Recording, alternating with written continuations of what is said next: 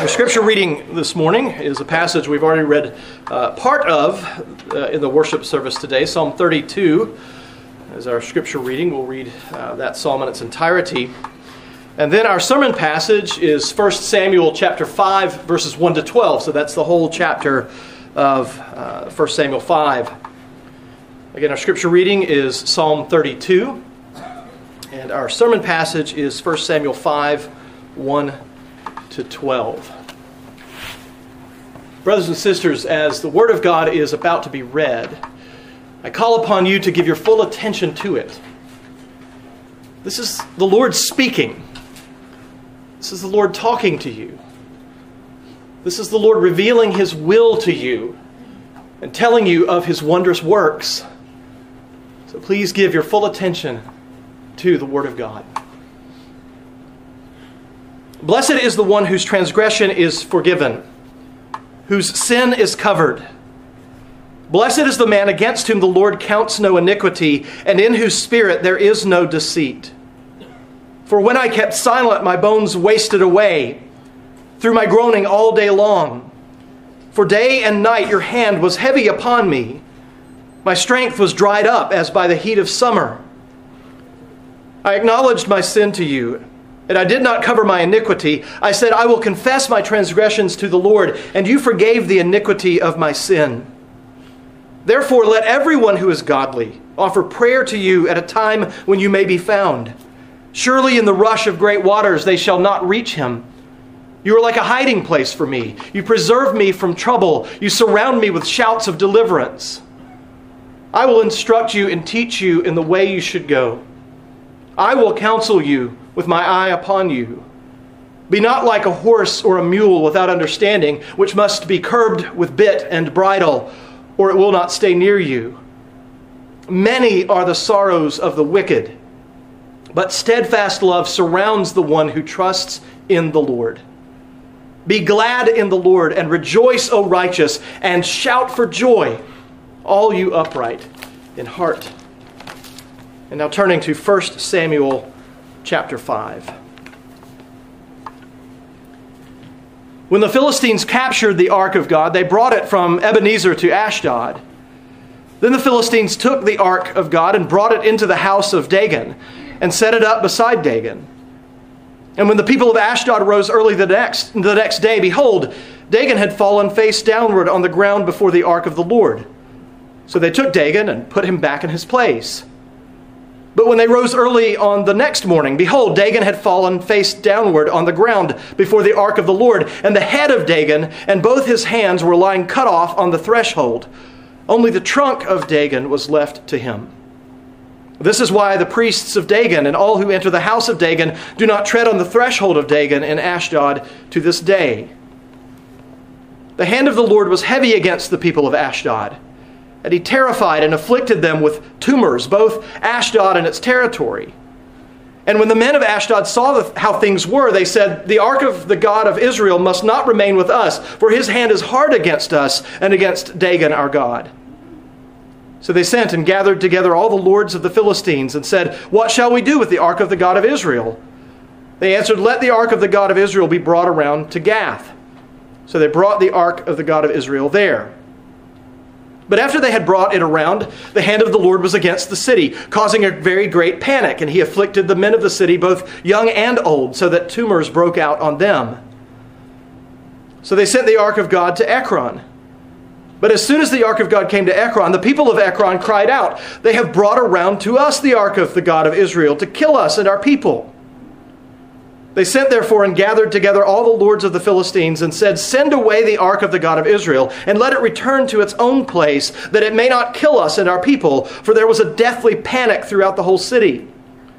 The hand of God was very heavy there. The men who did not die were struck with tumors, and the cry of the city went up to heaven. Thus ends the reading of God's most holy, perfect, infallible word. Brothers and sisters, let us pray. Our gracious God, we give thanks to you that you have recorded in your word. You have set it down in permanent form, a record of your mighty deeds, your wondrous works. And so we're grateful, dear Lord, for those portions of your word that we have heard already in this service today. We're thankful for the power that was on display in that temple to the false god Dagon. We pray, O oh Lord, that you would help us as we study your word, as we read it, as we hear it preached. We pray that you would help us, O oh Lord, to have a true and right reverence for you. Pray, dear Lord, that we would treat you as no light thing, as no minor God, but that we would understand, O oh Lord, that you are the living and true God, the one who created the heavens and the earth, the visible and the invisible. Lord, please guide us by your Spirit now as your word is proclaimed. We pray this in Jesus' name. Amen. Now, in the previous sermon passage, in 1 Samuel chapter 4, verses 12 to 22, you'll remember that we read about the death of the high priest of Israel, Eli, who, when he heard that the Ark of the Covenant had been captured by the Philistines, he fell off of his chair, fell backward, and he broke his neck. And verse 18 of chapter 4 implied that Eli's death was because he was old and heavy. But we saw when we were in that passage that there was a theological cause of death as well as a physical cause of death. And the theological cause of death for Eli was that he was robbing glory from God by accruing it to himself. We saw that the word that was translated heavy in chapter 4 is translated glory or honor elsewhere in 1 Samuel, depending on the context. And this word shows up again in our passage in verses 6 and 11 in the context of bad things happening to the Philistines while the Ark of the Covenant was with them. But you also remember that the Ark of the Covenant had found itself in the possession of the Philistines because Eli, and as a result, the people of Israel, considered the Ark of the Covenant and what it represented, God's presence with them, a small, or we might say a light thing, something inconsequential, something unimportant. They took it for granted. They had, the, had come to see the, the ark as merely some kind of magical talisman or lucky charm that, if they took it into battle with them, would surely bring about their victory against the Philistines. Israel was no longer fearful of God or in awe of his glory. And since this light view of the glory of God had as its source the high priest and his sons, the Lord would begin by cleansing the tabernacle. And then he would depart from them.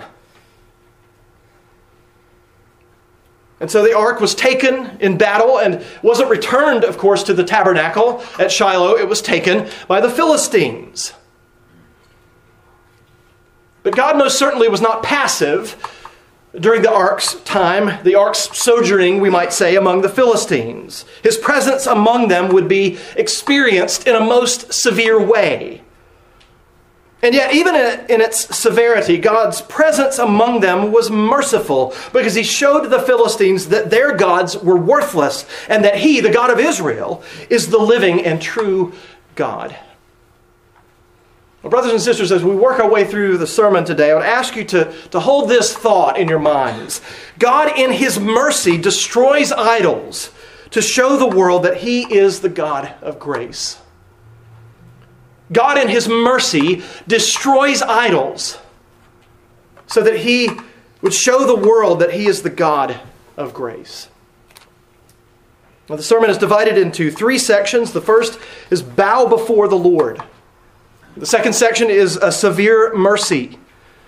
The third section is searching for a solution. Again, bow before the Lord, that's the first section of the sermon. A severe mercy is the second, and searching for a solution is the third section of the sermon today. So let's now consider the first section bow before the Lord. Verse 1 says When the Philistines captured the ark of God, they brought it from Ebenezer to Ashdod. Ebenezer was the city where the Israelites had encamped before going out to battle against the Philistines in chapter 4. Ashdod was 19 miles to the south of Ebenezer. And there in Ashdod was a temple for Dagon, a Canaanite god, and the Philistines deposited the ark there. And according to various commentators, the statue of Dagon was probably quite large. It, it most likely dominated the temple. The ark of God, by comparison, would have seemed quite small. It was about two and a half feet high and about two and a half feet deep and just under, uh, just over four feet wide. And verse 2 says that they set the ark beside Dagon, which meant that the ark was at Dagon's feet. And one commentator writes the Philistines' quest is one of triumphing and making the humbling of the God of Israel complete by taking his footstool as a trophy to Dagon. That is what the ark served as. It, it wasn't God Himself, it was a sign of God's presence. It served as the footstool of the Lord. Notice also in our passage that the author of 1 Samuel doesn't call it Dagon's statue. He doesn't refer to it as, as the image of Dagon. He refers to the idol as Dagon himself. And this is important because when the idol is found prostrated before the, the ark of the Lord, it's not referring to, to it as a statue. The author is referring to Dagon himself as lying out, face down before the Lord. But in verse 2, the Ark of the Covenant, the sign of, of Yahweh's presence with his covenant people, it has been placed in a position of subordination to a Philistine deity. Which for the Philistines was intended to show the great, their great superiority to Israel. Their God was greater. They had captured Israel's God. They brought it into the temple of Dagon and they put it at Dagon's feet. Verse 3 marks a change. And when the people of Ashdod rose early the next day, behold, Dagon had fallen face downward on the ground before the ark of the Lord. So they took Dagon and put him back in his place. In verse 3, the author is making it absolutely clear that Dagon is incapable of doing anything for himself. He has fallen down before the Lord and he can't get up. He's helpless. His handlers have to come to his assistance. And they stand him back up and they put him in his place. And again, he towers over the ark of the Lord. But verse 4 says, But when they rose early the next morning, behold, Dagon had fallen face downward on the ground before the ark of the Lord, and the head of Dagon and both his hands were lying cut off on the threshold. Only the trunk of Dagon was left to him. Poor thing, he can't even cry out, Help, I've fallen. This time his, heads, his head and his hands have been cut off. And for the second night in a row, he has spent all night on the floor before the ark of Yahweh, helpless. He can't do a thing. Now, now we know that, that God isn't necessarily directly speaking of Dagon when he speaks of idols in Isaiah 46, verses 6 to 7. But he could have had it in mind. Those who lavish gold from the purse and weigh out silver in the scales hire a goldsmith and he makes it into a god. Then they fall down and worship. They lift it to their shoulders. They carry it. They set it in its place, and it stands there. It cannot move from its place. If one cries to it, it does not answer or save him from his trouble.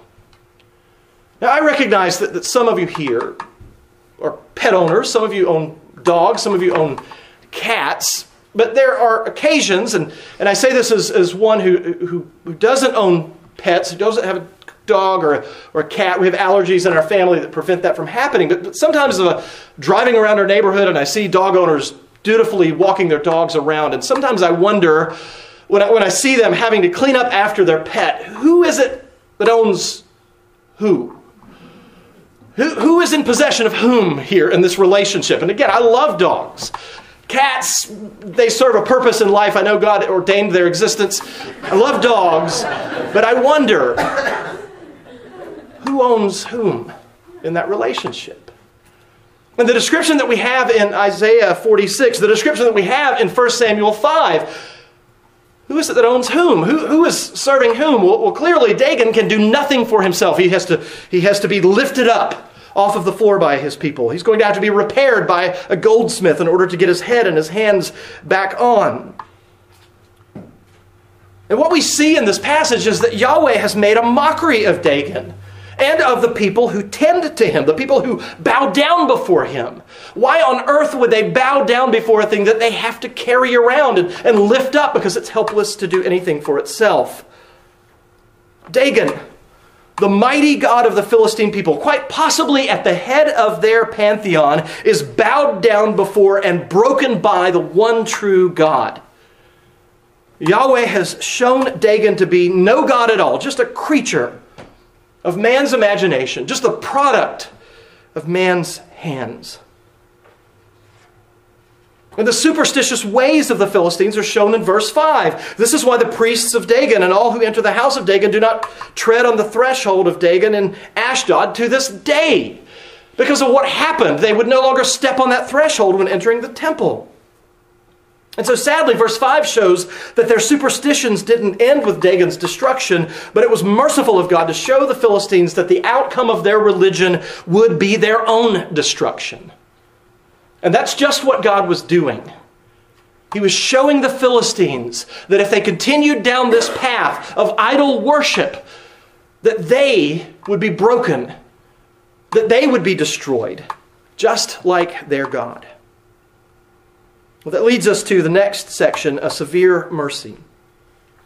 Verse 6 says, The hand of the Lord was heavy against the people of Ashdod, and he terrified and afflicted them with tumors, both Ashdod and its territory.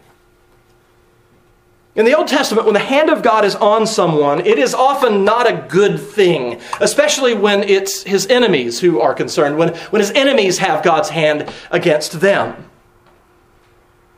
And so, for instance, in Exodus chapter 9, verse 3, God commands Moses to tell Pharaoh that God's hand will fall with a very severe plague upon the livestock of Egypt. And earlier in Exodus chapter 7, verse 5, God tells Moses that the Egyptians will know that God is the Lord when he stretches out his hand against Egypt and causes plague after plague to afflict Pharaoh and the people of Egypt. But even though God stretched out his hand against the Egyptians, as he would again and again against the Philistines, still he was revealing himself to them as the God of the covenant. He was showing to the Egyptians as well as to his own people that he is the God who keeps his promises, that he does what he says he is going to do. When God reveals himself to sinful human beings, it is at the same time a fearful, a terrifying, but also a wonderful thing. In verses 3 and 4, when the author is describing what happened to Dagon, he is sure to say that Dagon fell to the ground, fell down on the ground before the ark of the Lord, the ark of Yahweh. And there, in, in both of those instances, in verses 3 and 4, when he describes Dagon falling down, he uses the Lord's covenant name, Yahweh. The name that God revealed to Abraham when he made that covenant with Abraham in Genesis. In Ashdod, God was making himself known to the Philistines. Now, it's true that they were not his covenant people. But ironically, they are about to treat the ark of the Lord with far more reverence than God's own people did before it was captured. That doesn't mean that they become believers, it doesn't mean that they become followers of Yahweh. But they're going to put God's people to shame in the way that they come to handle the ark of the Lord. God terrified the Philistines, he afflicted them with tumors. And when the men of Ashdod realized how bad things were getting, they said in verse 7 The ark of, of the God of Israel must not remain for, uh, with us, for his hand is hard against us and against Dagon our God. The people of Ashdod want the ark of God gone from their city. And unfortunately, but unfortunately, like Pharaoh, rather than their hearts being softened, and become, becoming receptive to the truth that the God of Israel is the living and true God, their hearts were hardening. But God's heavy hand upon a person does not always result in a hardening of heart. In Psalm 32, which we read both as our assurance of pardon and as our scripture reading, David makes it clear that it was God's heavy hand upon him that brought about David's confession of sin and repentance for his sin. For when I kept silent, my bones wasted away through my groaning all day long. For day and night your hand was heavy upon me. My strength was dried up as by the heat of summer. I acknowledged my sin to you, and I did not cover my iniquity. I said, I will confess my transgressions to the Lord, and you forgave the iniquity of my sin. And while Acts chapter 11, verses 20 and 21, which is at the top of your, your bulletins, while it doesn't use the word heavy in relation to God's hand, the hand of God is seen there as the source of a great number of people coming to believe in the Lord. God's hand is severe, it's heavy upon those who refuse to bend their knee to Him, but His hand is merciful. That same hand is merciful to those who do. The same set of circumstances, the terror of the Lord and the affliction of tumors, with a different set of people might have resulted in a different outcome than it did with the Philistines. For those upon whom God set his love before the foundation of the world, suffering and sorrow often is the thing that leads to repentance and faith. Oftentimes, it's the thing that drives us to Christ. For the Philistines, the heavy hand of God led to the hardening of their hearts. And yet we cannot deny that the heavy hand of God upon them, seen in the sense of a general call to repentance, was merciful because it revealed him to be the only true God. It revealed their gods, and Dagon chief among them, as being nothing but a false idol. Well, that leads us to part three of the sermon today searching for a solution. As we've seen, like Pharaoh, the Philistines hardened their hearts against Yahweh. They, they were terrified, but instead of their terror leading to repentance and faith, it led them to wanting to do whatever they could to get the ark of the Lord out of their city, out of Ashdod. And once the men of Ashdod decided to get the Ark of the Covenant out of there, verse 8 says So they sent and gathered together all the lords of the Philistines and said, What shall we do with the Ark of the God of Israel? And they answered, Let the Ark of the God of Israel be brought around to Gath. And so they brought the Ark of God, uh, the Ark of the God of Israel there. Now they knew that the destruction of Dagon and the outbreak of tumors correlated with the arrival of the Ark of the Covenant in Ashdod. But they couldn't be sure at this point that the presence of the ark had caused these things to happen, that the presence of the ark had caused the outbreak. The city of Gath was 12 miles to the east of Ashdod in the valley of Elah, the same valley in which David defeated Goliath later on in 1 Samuel. And when the ark was brought into Gath, verse 9 says, The hand of the Lord was against the city, causing a very great panic. And he afflicted the men of the city, both young and old, so that tumors broke out on them. Now the results that took place in Ashdod had been replicated in Gath. The Philistines had greater reason to believe that the presence of the ark was causing the tumors, but they decided to send it on to Ekron for further testing, as described in verse 10. But the people of Ekron would have none of that. They weren't interested in trying to replicate the findings that happened in, in, in, Ashdod and Gath. As far as they were concerned, there was more than enough evidence to prove causation. They did not want the ark of the Lord there. And verse 10 says that as soon as the ark arrived there, the people of Ekron cried out and said, They have brought around to us the ark of the God of Israel to kill us and our people. In verse 11, the men of Ekron call for a summit of all the lords of the Philistines. Now, chapter 6 tells us there were five lords in all. And at this summit, the people of Ekron begged the leaders of the Philistine cities to send the ark away because all the people there were in a deathly panic. But verse 12 tells us that it was too late. People were already dying, others were afflicted with tumors. And chapter 5 ends with the sentence, and the cry of the city went up to heaven. The solution that the lords of the Philistines found, as we'll see in chapter 6, was to ask for the guidance of their pagan priests and diviners. And that wasn't the actual solution. Those priests and diviners would themselves come up with a plan uh, when they were all gathered together, which they would implement later on. But what you see here is that the leaders of each city, from Ashdod to Ekron, they were just kicking the can down the road. They sent the ark away to another city to become someone else's problem. They're stumbling about like a drunken blind man in the dark, and by the end of chapter 5, they have reached the end of their wits. And it's reminiscent of what John describes in 1 John chapter 2 verse 11, but whoever hates his brother is in the darkness and walks in the darkness and does not know where he is going because the darkness has blinded his eyes. Of course, you remember there in 1 John, the context is that he's writing to the church. And he's saying that if you are a member of the visible church, if you are a professing believer in Christ, and yet you hate your brother, you are not a believer in Christ. You're not a true believer in Christ. You're not a member of the invisible church, though your name may be on the roll of the visible church. You cannot hate your brother and love Jesus Christ at the same time. You can't do it. Now, of course, here in 1 Samuel chapter 5, we're hearing about these pagans. They don't believe in the Lord. And of course, all they know is a hatred for their brothers. They don't care. Ashdod doesn't care if, if the people of Gath suffer in the same way that they suffered. They want this thing gone. Gath doesn't care if Ekron suffers in the same way that Gath suffered. They want this thing gone from there. And in so doing, they show the faithlessness of their hearts. They were struck with terror as they witnessed the heavy hand of God. But for, the, but for the Philistines, it didn't result in them embracing the God of Israel in faith. But God cannot be faulted. He had shown the Philistines that Dagon, their chief god, was no god at all. He had displayed for them his power, which had struck them with fear. And in some ways, their response to his power had been more reverent than the Israelites, but theirs was a superstitious reverence. They were afraid of Yahweh, but it wasn't a loving fear, it wasn't a loving reverence. The sin of the Israelites might be described as overly familiar, which had led to contempt.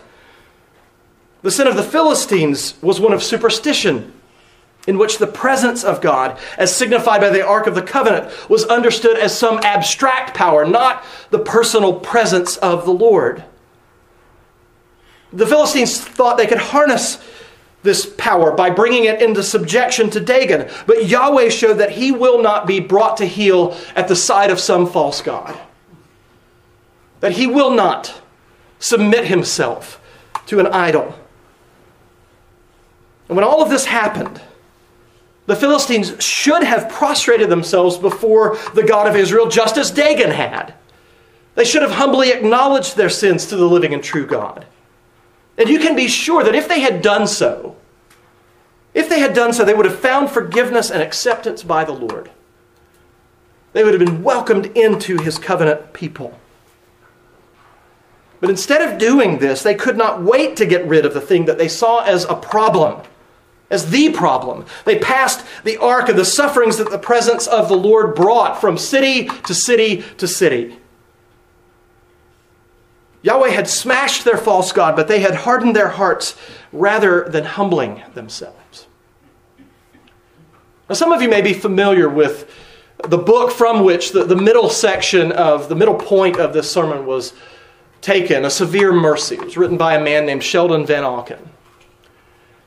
And Sheldon Vanauken struck up a correspondence with C.S. Lewis, and they became very good friends.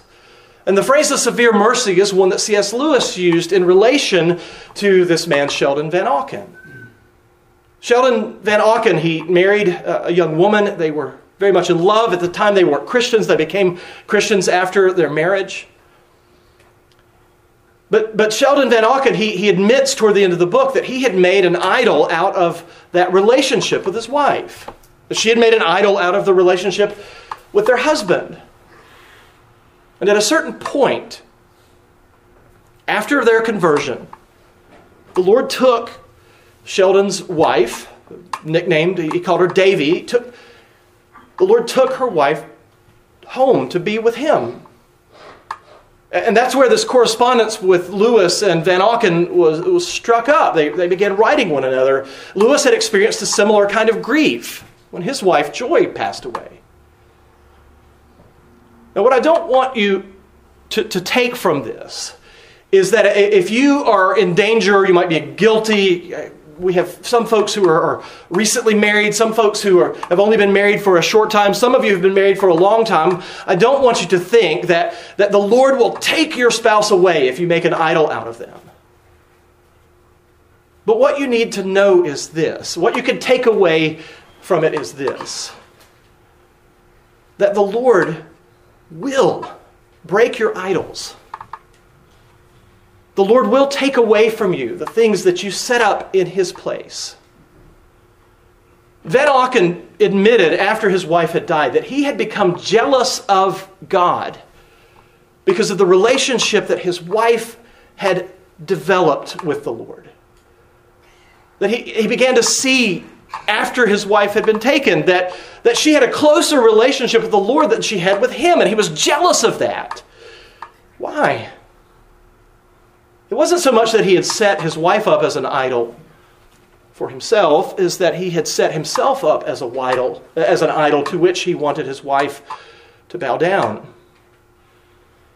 He wanted her worship. He wanted her praise. And he was jealous of the fact that the Lord was getting it instead of him.